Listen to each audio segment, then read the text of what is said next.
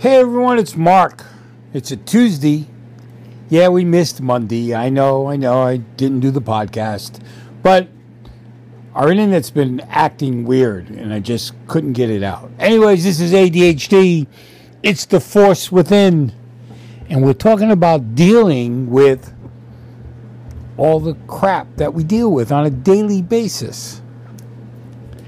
You know, I fight with AT&T and the internet constantly. It affects the work we do, getting a podcast out. You know, we can record it, but we can't put it up because the internet's not working right, or it's intermittent, or it's slow.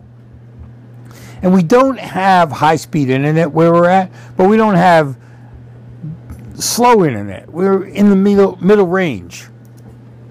So we should have some good upload and download speeds. But for some reason in this area, it's not working right. And you can complain to AT&T all you want. Anyways, what I'm getting at is this is stuff that goes on on a daily basis that when you have ADHD, when you have issues with stupidity of people and not wanting to understand what you're saying, excuse me this is all the stuff that's you deal with on a daily basis. And when you're trying to be professional, act professional, excuse me, do some things that make sense and you want to pursue these little crisis issues or things that make you go, my God, what am I doing? can turn into bigger things. Like, I just should quit. I'm sick of this. I don't want to do this no more. It's not worth it. It's not worth the aggravation. I mean, I go through a range of emotions during the day, all dealing with this stuff. And it's not that I'm going to quit. I mean, that's, you know, it's not something I want to do. I, I don't react that way to a lot of things. I usually try to work it all out and say, okay, I can make this work. Um, but at a certain point, you do get frustrated. You want to you want to walk away, and that's when you have to stop and think about what you're doing and what you really want out of your plans. See, it's really easy to quit. We know that. Everyone knows that. You can just say, "I can't do this no more. I'm not going to do it no more. I quit." Real simple. I know a lot of people who do that. I know I sit there numerous times during the day and say that. I don't do it, but I say it. I think it. I fantasize about it. Okay? I'll go to bed some nights thinking that tomorrow morning I'm going to call it quits. But I never do. So, what keeps a person from quitting? Persistence, wants, needs. See, putting a newsletter out, doing a podcast, writing stories, doing videos. It's not just a want, it's a need. It keeps me going, it keeps me alive. I don't mind starting new things just to try it out, to see if it's going to take. The guy's working on a new idea this morning of a new kind of a blog newsletter about the Central Valley, or maybe more specific, Fresno or maybe Clovis. I don't know, but I'm looking at it. I'm thinking about it. I got a name. I have kind of an idea of what I want to do, but I haven't ironed it out yet. That's what I'm going to work on over the next few days. And you'll be hearing about it as I go along.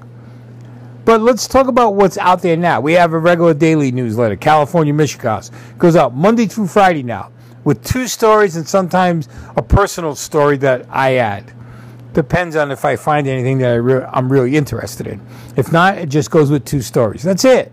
Two daily stories that I think readers will enjoy reading or want to know about that aren't really in the public eye.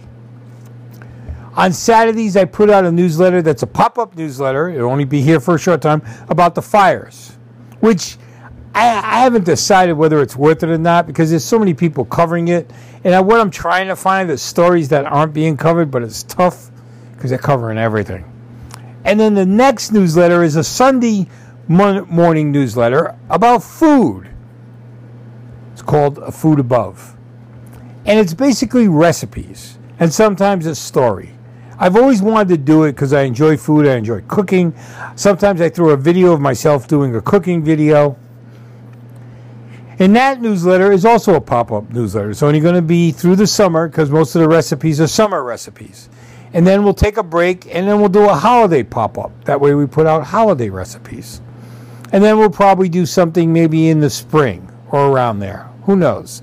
But it's a pop up newsletter. It's only there for a short period of time and then it goes away.